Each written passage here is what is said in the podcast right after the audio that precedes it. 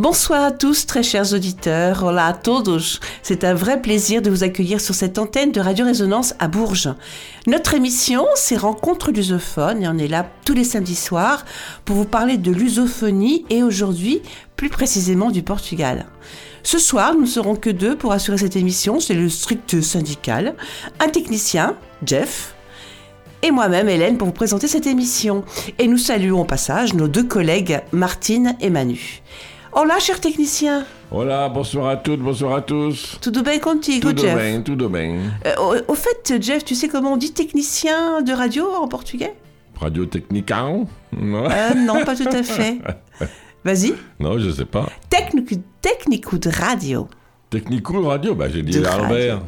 Tu l'as dit à l'envers. Bah, ouais. Alors ce soir, je vous parlerai d'art et plus précisément d'art abstrait et un peu futuriste. En attendant, écoutons Martine et sa petite chronique. Bora, Jeff Bora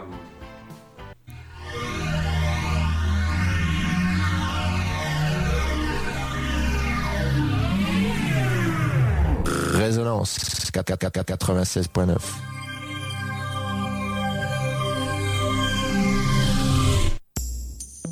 Rencontre lusophone, on n'est pas à l'abri d'un coup de gueule ou d'un coup de cœur. C'est la petite chronique. C'est la petite chronique.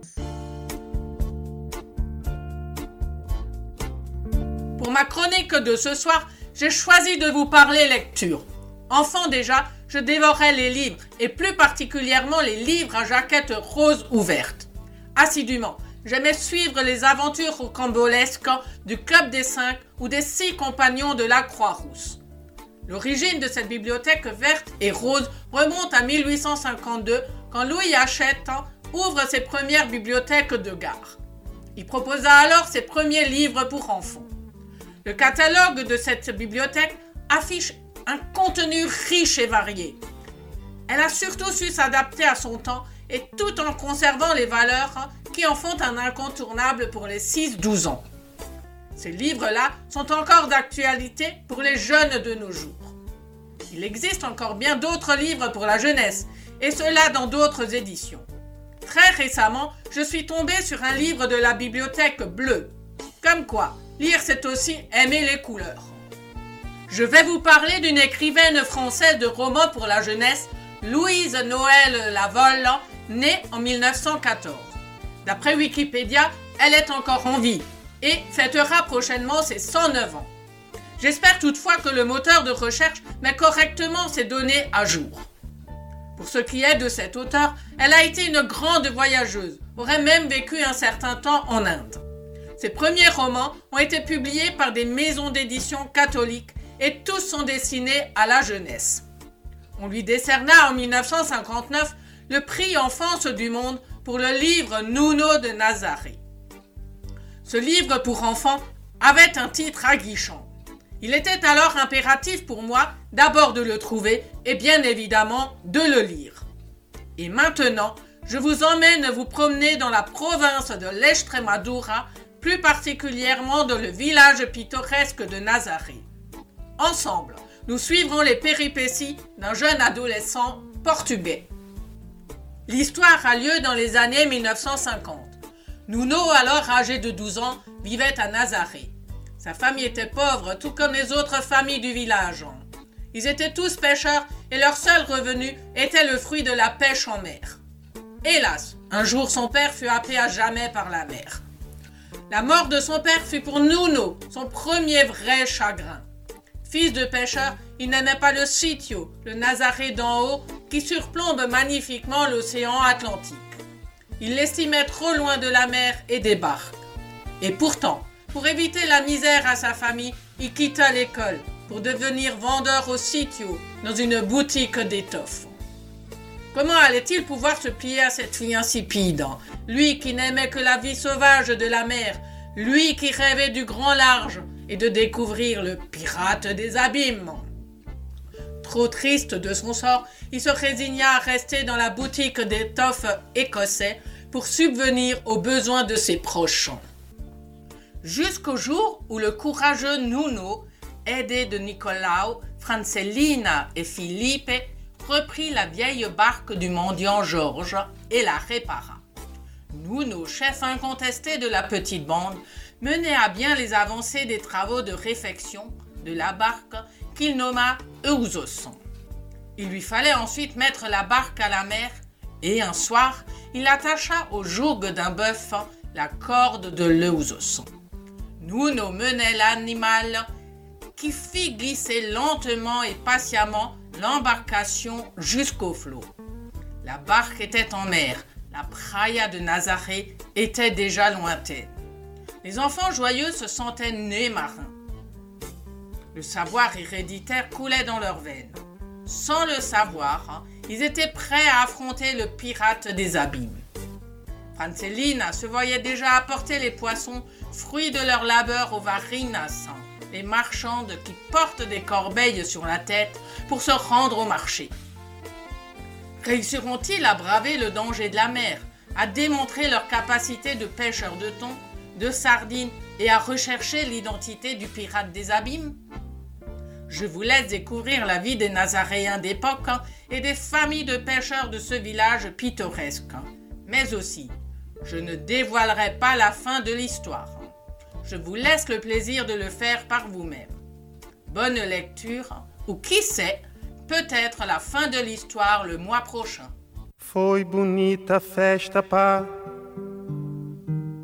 Fiquei contente ainda guardo renitente um velho cravo para mim.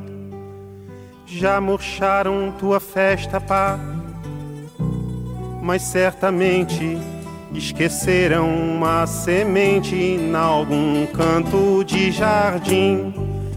Sei que há léguas a nos separar, tanto mar, tanto mar. Sei também quanto é preciso para navegar, navegar. Canta primavera, pá. Cá estou carente, manda novamente algum cheirinho de alegria.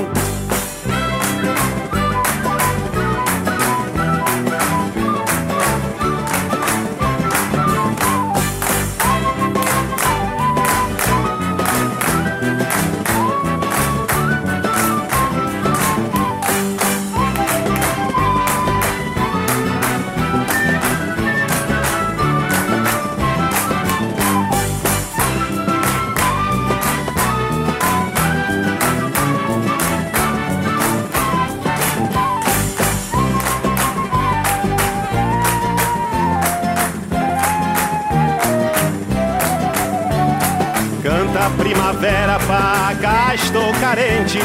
Manda novamente algum cheirinho de alegria.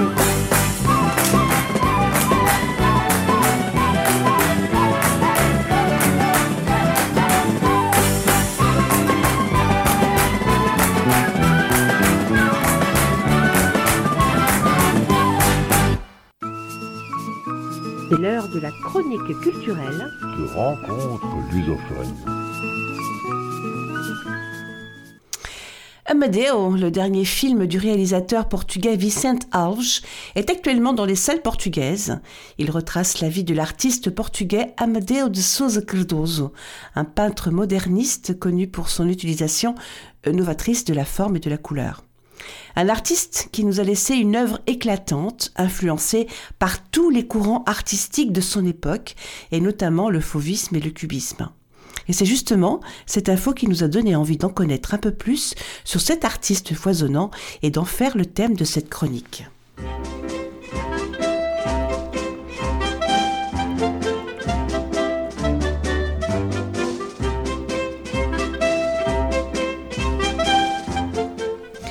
Amadeo de Souza Cardoso est né le 14 novembre 1887 à Manhouf, près d'Amalinte, dans le nord du Portugal. Il est mort le 25 octobre 1918 à Spignan. Une mort prématurée, si vous avez bien compté, c'est le moins qu'on puisse dire, puisqu'il n'avait que 30 ans.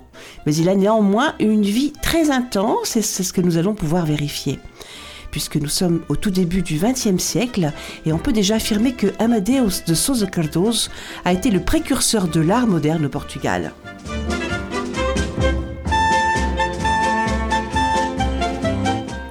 Amadeo naît dans une famille traditionnelle de la riche bourgeoisie rurale portugaise.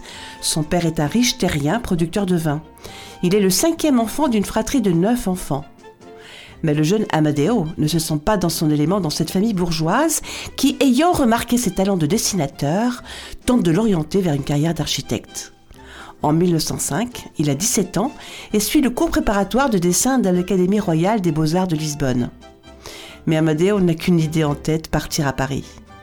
Alors en 1906, le jour de son 19e anniversaire, il plie bagage vers la ville lumière.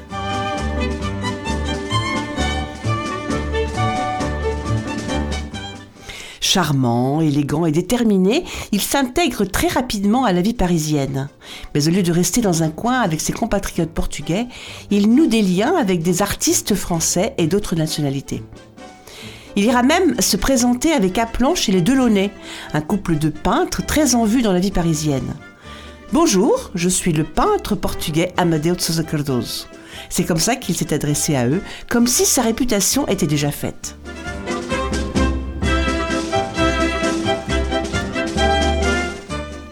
Et puis, il s'inscrit aux ateliers de Godefroy et Freinet pour préparer l'examen d'entrée aux Beaux-Arts afin d'y étudier l'architecture. Mais sans aucune motivation pour devenir architecte, il préfère finalement se consacrer au dessin. En 1908, il a 21 ans lorsqu'il s'installe dans un atelier de la cité Falguière. Un an après, en 1909, il déménage et s'installe dans un studio attenant à celui de Gertrude et Leo Stein, dans la rue de Fleurus, un couple de frères et sœurs collectionneurs américains.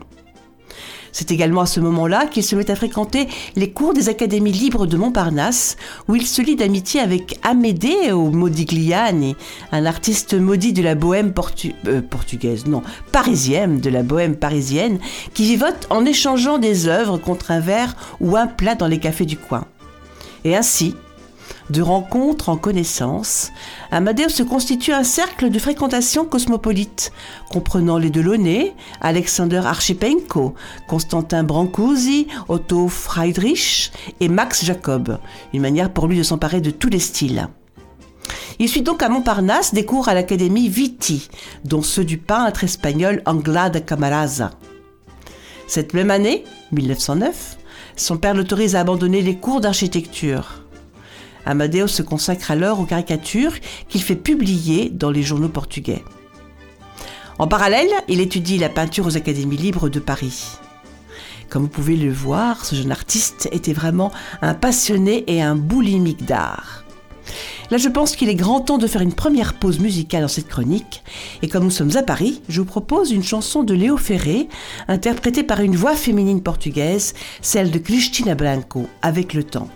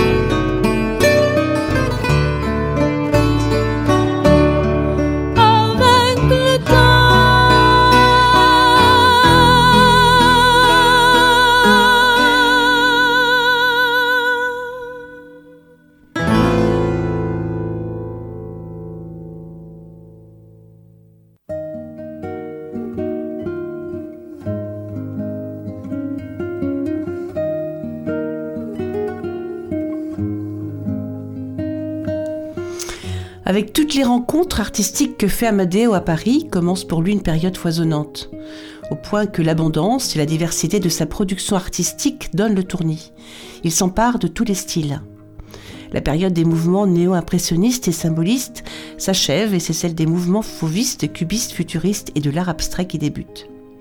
Une période faste pendant laquelle Amadeo rencontre d'autres jeunes peintres avant-gardistes, inventeurs de nouvelles formes et de nouveaux langages de l'art plastique qui illustrent si bien ce début du XXe siècle.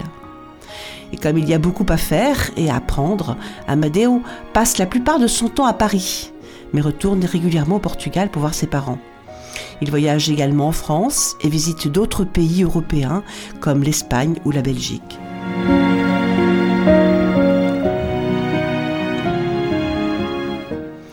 Il débute sa carrière par le dessin, avec notamment des caricatures publiées dans des périodiques portugais, mais aussi des nus féminins au crayon, évoquant les rondeurs synthétiques des sculptures de Brancusi, un sculpteur romain de génie. À 24 ans, en mars 1911, en binôme avec Amadeo Modigliani et avec l'aide de Constantin Brancusi, une première exposition confidentielle est organisée dans son atelier luxueux aux 3 rue du Colonel Colombe. Ils y reçoivent même la visite de Pablo Picasso et de Guillaume Apollinaire, c'est vous dire. Du 21 avril au 13 juin 1911, il participe au 27e Salon des Indépendants. Il y envoie six œuvres un petit ensemble de peintures, des natures mortes, des scènes animalières et quelques croquis de nus. Malheureusement, il passera inaperçu aux yeux des journalistes et des critiques qui sont focalisés sur une salle qui réunit à ce moment-là les cubistes pour leur première grande présentation.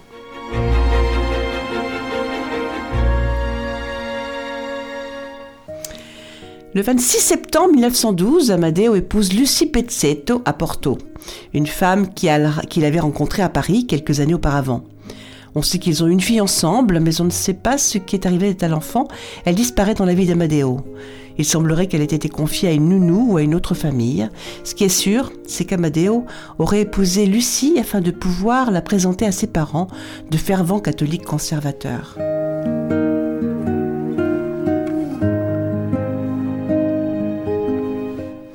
Cette même année, il édite un album de gravure qu'il publie lui-même. Ce sont 20 dessins posés sur des feuilles à l'esthétique nouvelle, en noir et blanc et très stylisés pour l'époque. En juillet et en août de cette même année 1912, il a 25 ans et il séjourne avec sa femme Lucie à Pont-l'Abbé en Bretagne. Et c'est là qu'Amadeo illustre le manuscrit de la légende de Saint Julien l'Hospitalier, un conte de Gustave Flaubert. Et puis l'artiste se lance dans des compositions picturales plus ou moins proches de celles de Picasso ou celles de Juan Gris. Et dans ses compositions, Amadeo mélange souvent le folklore portugais, la peinture pré-renaissance et les avant-gardes parisiennes, dont le cubisme et le futurisme. Il est temps je crois, de faire une nouvelle petite pause musicale. Et pour le second morceau de cette chronique, je vous propose une voix très peu connue. C'est celle de Maja Milinkovic, une jeune chanteuse serbo-croate qui, étant tombée amoureuse du Portugal et du fado, s'est installée à Lisbonne pour y consacrer sa vie et son travail. Elle nous interprète Pauvre Clavage Rio.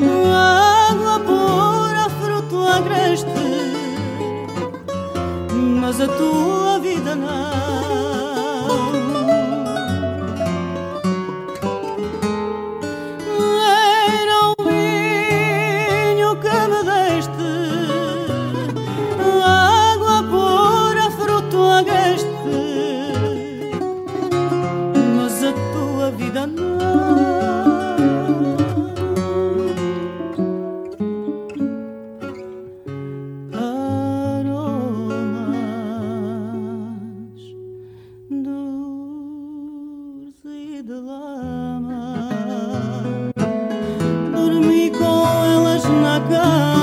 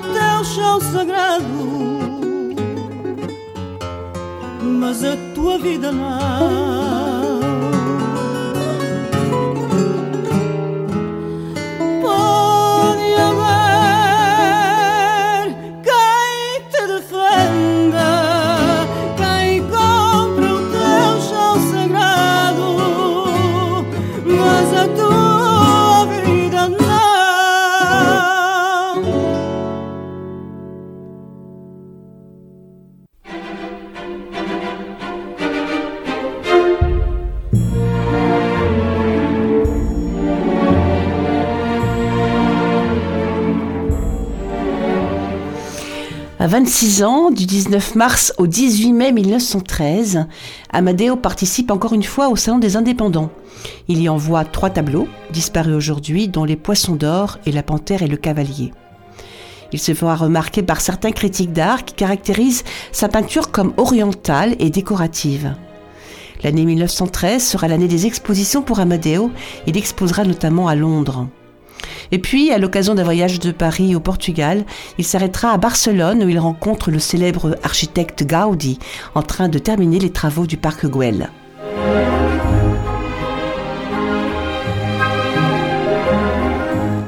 Le 3 août 1914, l'Allemagne déclare la guerre à la France.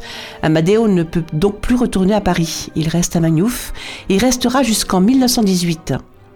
Une vie à Magnouf qu'il partage entre la peinture, la chasse et les promenades à cheval. Il y sera rejoint par le couple des peintres Robert et Sonia Delaunay et s'installe, qui s'installaient eux également à Paris, à, au Portugal, à Villa do Conde, pas très loin de Magnouf. Il travaille intensément dans l'atelier et dans ce qui est devenu son centre de création. Son père lui a fait construire tout près de son village natal. En 1915, un groupe d'artistes portugais de la Corporation Nouvelle se forme autour d'eux, avec Almar de Negreiros, Eduardo Viana, José Pacheco, Baranov Rossiné, un peintre russe, puis un peu plus tard par Guillaume Apollinaire et Blaise Sandrard. Le modernisme portugais est en route.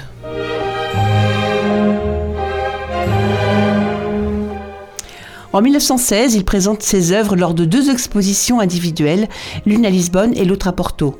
Des expositions qui suscitent l'enthousiasme de ses pairs, mais qui scandalisent le public et la presse encore bien trop traditionnelle. Visiblement, le Portugal n'est pas encore prêt pour ses audaces.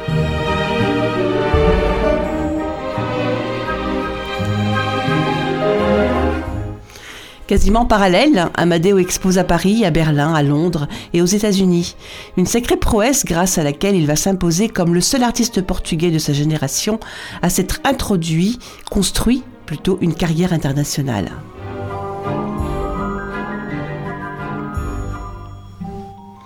En 1917, il poursuit ses recherches plastiques dans les montagnes de Magnouf. Il est toujours à la recherche de nouvelles formes de création.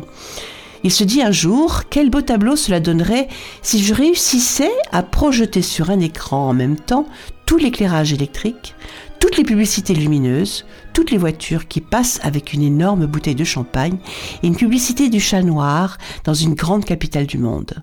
C'est ainsi qu'est né le célèbre tableau Entrada. Une peinture qui fait partie de la période la plus complexe d'Amadeo. Elle est un résumé de toutes ses expériences et un point de départ vers d'autres approches artistiques.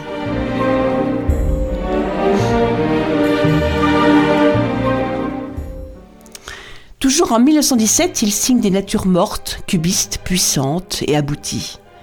Des natures mortes qui mêlent les traditionnels fruits, les guitares et les lettrages prisés des, pionniers du mouvement, mais dotés de couleurs un peu plus vives que celles employées par Picasso, par exemple, par Gris ou par Braque.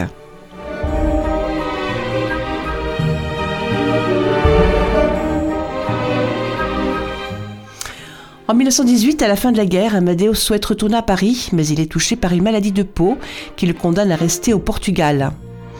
Le 25 octobre, il mourra du virus de la grippe espagnole qui a, fait 20 millions de morts dans toute l'Europe. Au Portugal, ce sont près de 100 000 personnes qui sont mortes de cette grippe espagnole. Parmi les victimes de cette horrible tragédie figurait donc Amadeo de bien sûr, mais également certains de ses frères et sœurs. Le grand poète moderniste meurt à Espinho, dans la résidence d'été de sa famille. À Paris, Modigliani le pleurera longtemps. Puis le second, pour le second morceau de cette chronique, je vous propose une autre voix peu connue. Ce soir, on est dans les découvertes. Cette fois-ci, c'est la chanteuse, euh, cette chanteuse s'appelle Viviane. Elle est née en France et est partie s'installer au Portugal à l'âge de 13 ans. Elle y fait maintenant une carrière dans la musique.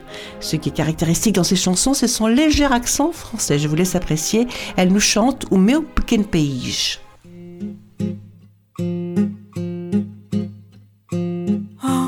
meu pequeno país, ofereço-te esta canção, construída de raiz, com todo o meu coração. Oh, meu pequeno país, que não me viste nascer desde a hora em que te vi, nunca mais te quis perder. Meu cantinho sagrado, meu segredo mais bem guardado. Quanto mais conheço o mundo, mais descubro num segundo que és tudo para mim. Corre nas tuas veias o fado, na alma a povo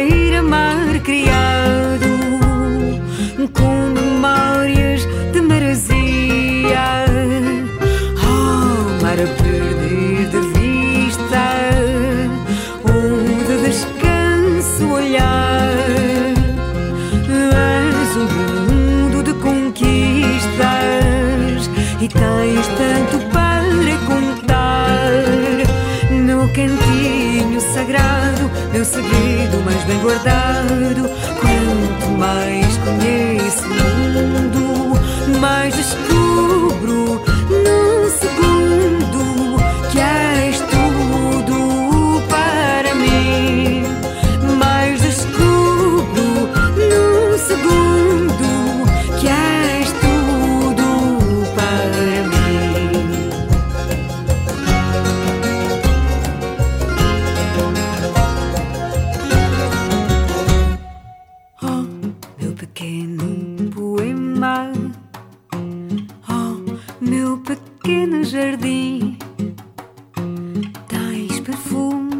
de alfazema e cheirinho a alecrim. Oh, meu pequeno país, com tanto para oferecer. Nunca te percas no caminho, segue sempre o teu destino. Meu cantinho sagrado, refúgio mais bem guardado. Quanto mais conheço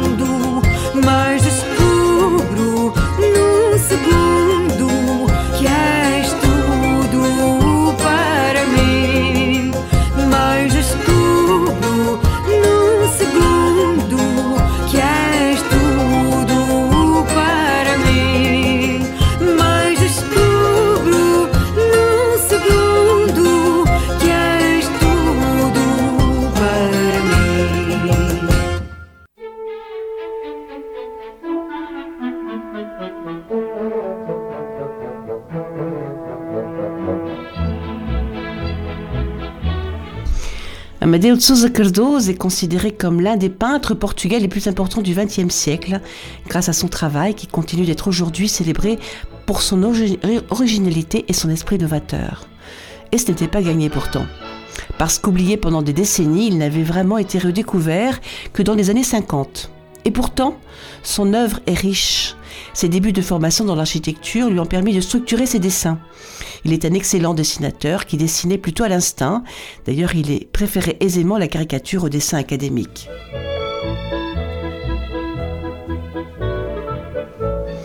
Dans sa première phase, s'inspirant des paysages de Magnouf, il a commencé par composer des paysages de collines et de montagnes colorées qui ressemblaient à des formes géométriques. Ses dessins préparatoires étaient néanmoins déjà très raffinés. Son trait était à la fois simple et rigoureux. Sa peinture prenait des formes linéaires avec des ajouts de couleurs sur fond uni. Et on sentait bien là qu'il recherchait des formes plutôt archaïques. La décomposition du mouvement ne l'intéressait pas, contrairement à ce que faisaient les artistes futuristes de l'époque, comme Umberto Buccioni, Carlo Cara ou Luigi Russolo, essentiellement des Italiens.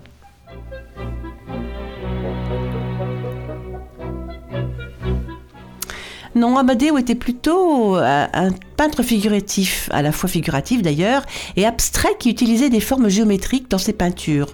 Un peintre influencé par les œuvres de Giono Severini, Fernand Léger, Umberto Buccioni, Modigliani, Juan Gris et Aubrac. Il était en même temps impressionniste, cubiste, futuriste, expressionniste et symboliste, n'ayant suivi aucune école d'art. D'ailleurs, il détestait l'académisme et l'imitation des œuvres d'art anciennes. Il méprisait même l'art de la Renaissance, beaucoup trop linéaire pour lui.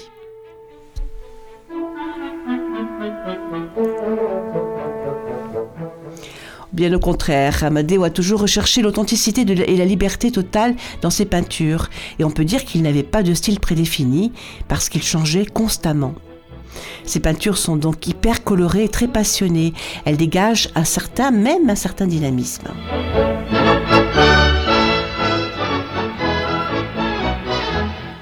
En réalité, Amadeo Cardoso a vraiment acquis la reconnaissance internationale en 1913 lorsque huit de ses peintures ont été exposées à l'Armory Show, la première exposition internationale d'art moderne qui a contribué à introduire l'art moderniste aux États-Unis. L'exposition s'est tenue entre février et mai et Amadeo faisait partie des 300 peintres. Parmi eux, il y avait également de grands noms de la peinture occidentale comme Manet, Gauguin, Van Gogh ou même Cézanne. Amadeo faisait d'ailleurs partie des dix peintres qui ont vendu le plus de toiles à cette exposition internationale.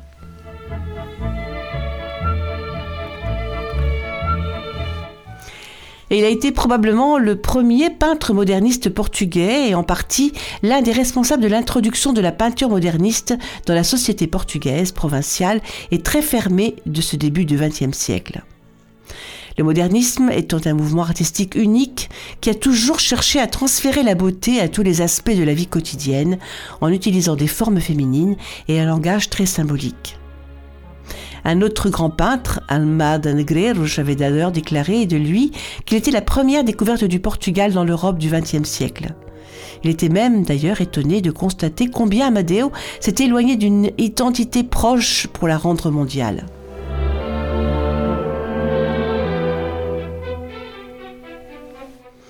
Mais il faut dire que les artistes modernistes ont toujours été minoritaires au Portugal et qu'ils n'ont pas vraiment eu l'opportunité de développer leur art pendant la Première République ou pendant la dictature portugaise du fait du conservatisme d'une société portugaise très très fermée.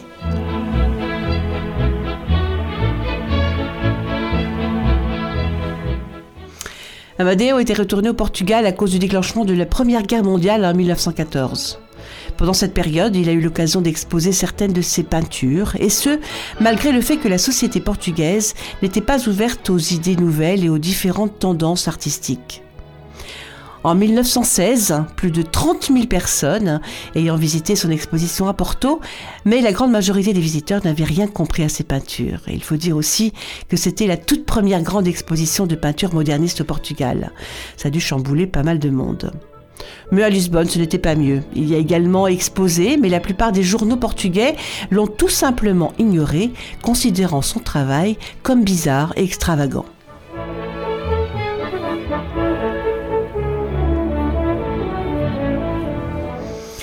Mais depuis, les mœurs sont bien changées et les goûts pour l'art abstrait ont bien évolué. Après la mort d'Amadeo, sa femme Lucie Cardoso a tout fait pour promouvoir le travail de son mari et certaines de ses toiles sont à nouveau exposées à Paris, à Chicago, à Lisbonne et plus tard à Porto. On est là dans les années 50. À présent, ses œuvres sont présentes dans de grands musées du monde entier, comme par exemple à l'Art Institute de Chicago, où l'on retrouve notamment le célèbre tableau Le saut du lapin. Et puis Lucie a également fait don de quelques tableaux au musée municipal d'Amalante, où l'on peut voir aujourd'hui nombre de ses peintures, dessins ou caricatures. À Lisbonne, on peut admirer également des tableaux d'Amadeo au Centre d'art moderne de la Fondation Gulbenkian, des œuvres que la Fondation a acquis à la toute fin du XXe siècle. Le reste de ses œuvres est dispersé dans différents musées nationaux à travers tout le pays. Je vais bien, bien sûr parler du Portugal.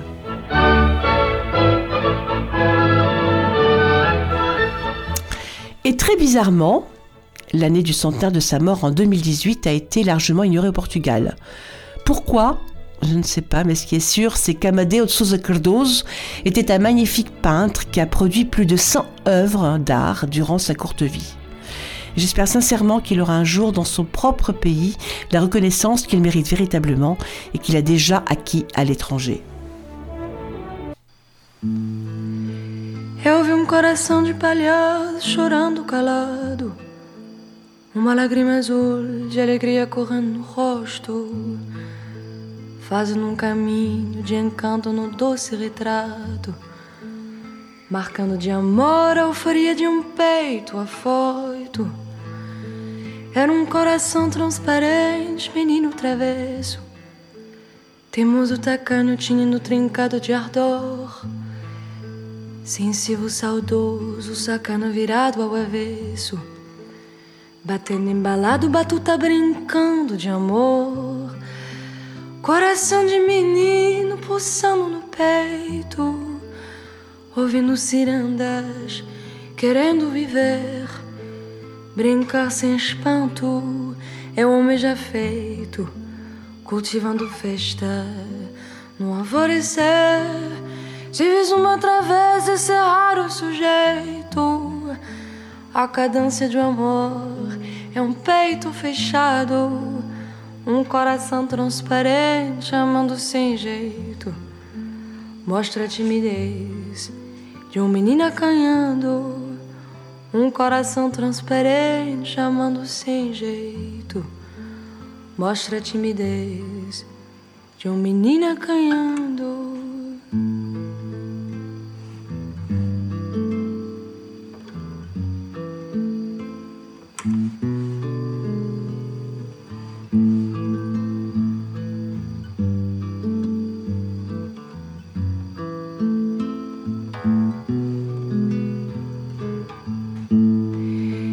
coração de palhaço chorando calado.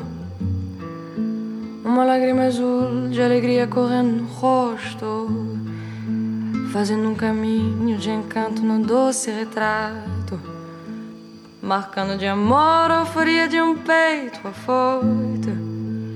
Era um coração transparente, menino travesso, teimoso tacando um tinino trincado de ardor Sensível, saudoso, sacana virado ao avesso.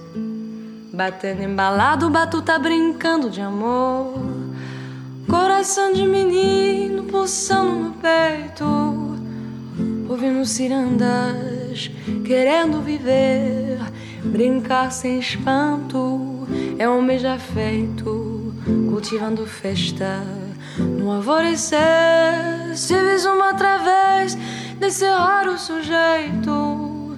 A cadência de um amor é um peito fechado, um coração transparente chamando sem jeito. Mostra a timidez de um menino acanhando, um coração transparente chamando sem jeito. Mostra a timidez de um menino acanhando, um coração transparente amando sem jeito. Mostra a timidez de um menino acanhando.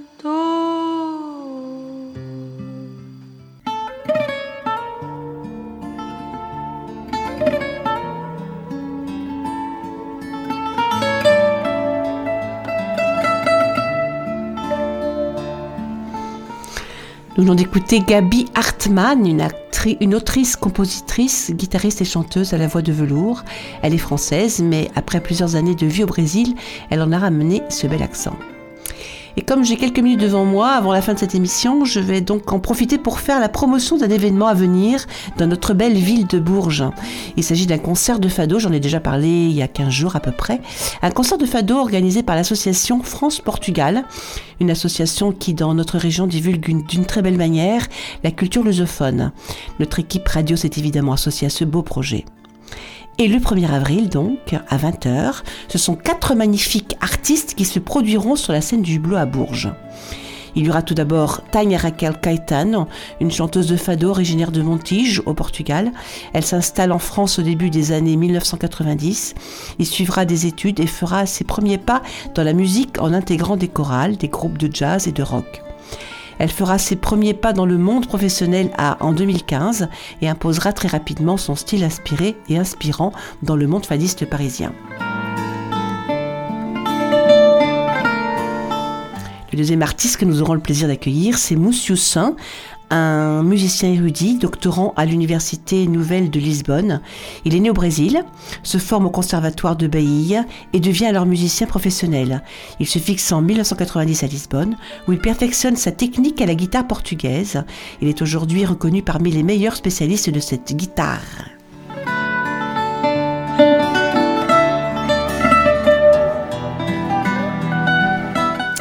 Le deuxième musicien sera Nuno Stevens, un musicien de fado depuis 2008. Il est originaire de Lisbonne. En 2012, il décide de venir en France où il passera 7 ans en tant que musicien et divulgateur de fado auprès des publics internationaux. De retour à Lisbonne, il est maintenant guitariste et producteur à O Povo de Lisboa, lieu connu pour la scène lisboète de fado.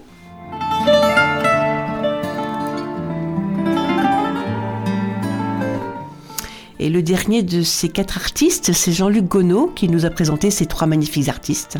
En grand passionné de fado sans ascendance lusophone, il organise de nombreuses soirées et concerts de fado à Paris et un peu partout en France. Il se produit également en tant qu'interprète de fado dans un répertoire sortant souvent des sentiers battus. Nous aurons donc l'occasion d'écouter ses productions euh, le 1er avril. Alors les tickets pour ce concert sont en vente depuis hier. Leur prix est de 20 euros pour les adhérents de l'association, les demandeurs d'emploi, les handicapés et les étudiants. Euh, un, un prix qu'on a essayé de tirer le maximum vers le bas pour faire plaisir à tout le monde. Et puis il sera de 26 euros pour les non-adhérents et gratuit pour les enfants de moins de 12 ans. Vous disposez de plusieurs possibilités pour les acheter, ces billets, soit en appelant le 07 63 73 03 60, je répète, 07 63 73 03 60, soit à partir de l'adresse de notre association franceportugal18 outlook.fr, soit en vous rendant à la maison des associations 28 rue Gambon à Bourges, où nous assurerons des permanences de vente dans les jours et les créneaux horaires que vous retrouverez dès ce soir sur la page et, le, sur le site et la page Facebook de France Portugal. Et bien sûr, il y aura quand même des billets en vente le 1er avril au Hublot. Dans quelques semaines, nous consacrerons pleinement une émission à cet événement. Nous recevrons l'association des membres de l'association. Et bonne nouvelle, notre émission vous proposera, attention, très bientôt une entrée gratuite à ce concert. D'ici là, soyez très attentifs.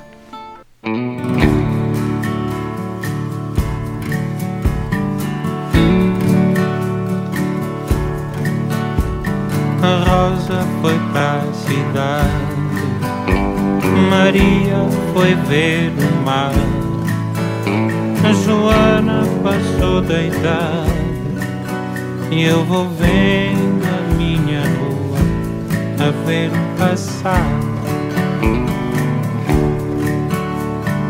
Dona Amélia morreu, Amadeu desanimou.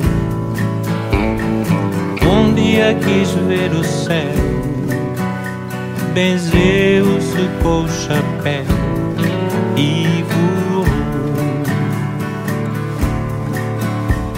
Da minha rua eu vejo ao longe o catavento da serra e o galo gira ao sabor do vento que vira com a maré gira pelo próprio pé. Contra o tempo que gira o relógio da torre da sé. O gato fugiu da fome, o padre deixou-se ficar, o café mudou de nome. E eu vou vendo a minha a ver passar. Maria foi ver o mar, mãe disse cautela. Não ouviu, quis se casar. Se um dia quiser voltar, vou estar à janela. Da minha rua vejo ao longe o catavento da serra e o galo gira ao sabor do vento que vira com a maré, gira pelo próprio pé contra o tempo que gira o relógio da torre da Sé. Maria foi ver o mar. A mãe disse cautela, não ouviu, quis se casar. Se um dia quiser voltar, vou estar à janela a ver a minha rua, a ver passar.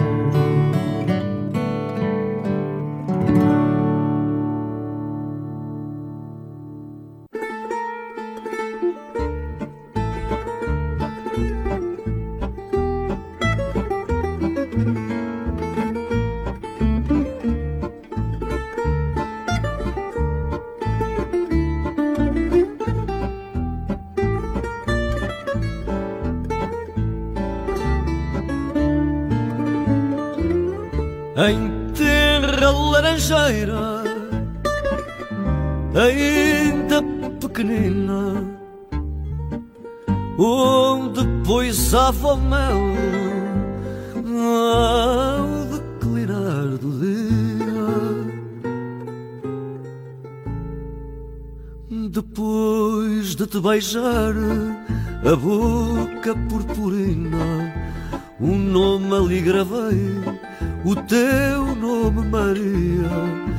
Depois de te beijar a boca purpurina, um nome ali gravei, o teu nome, Maria. Em volta um coração, também com arte e jeito, ao circundar minha mão gravou cadeia de ilusões da nossa mocidade que o tempo enforjou e que depois partiu cadeia de ilusões da nossa mocidade que o tempo enforjou e que depois partiu. E a linda laranjeira, no altar pagão do amor, que tem a cor da esperança, a cor das esmeraldas.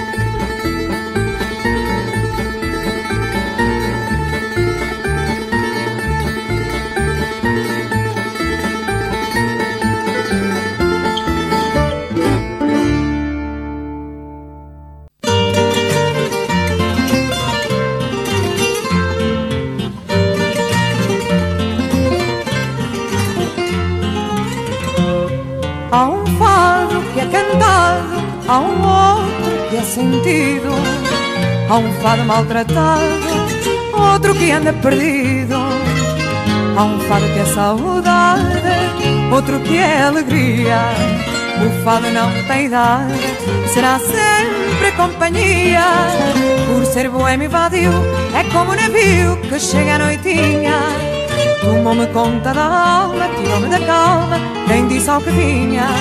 Tragam viola e guitarra, colete se amarra, que o fado é assim. Seja qual for o motivo, o fado está vivo cá dentro de mim.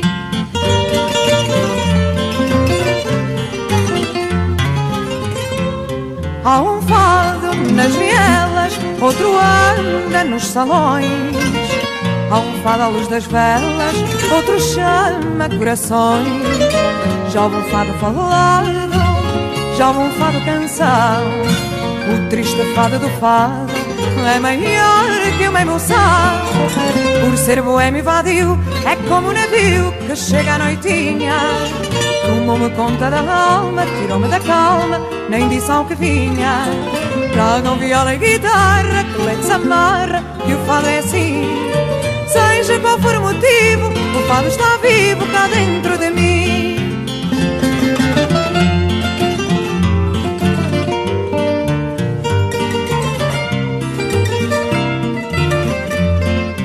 Tragam viola e guitarra, colete se amarra, que o fado é assim. Seja qual for o motivo, o fado está vivo cá dentro de mim. Seja qual for o motivo, o fado está vivo cá dentro de mim. Un maximum de musique, un maximum de son. 96.9. C'est Radio Résonance.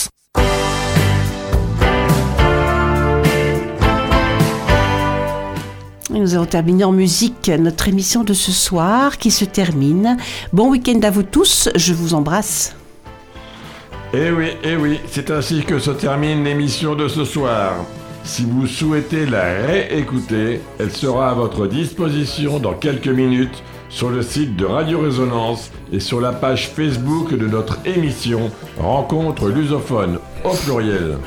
Bonne soirée et à samedi prochain.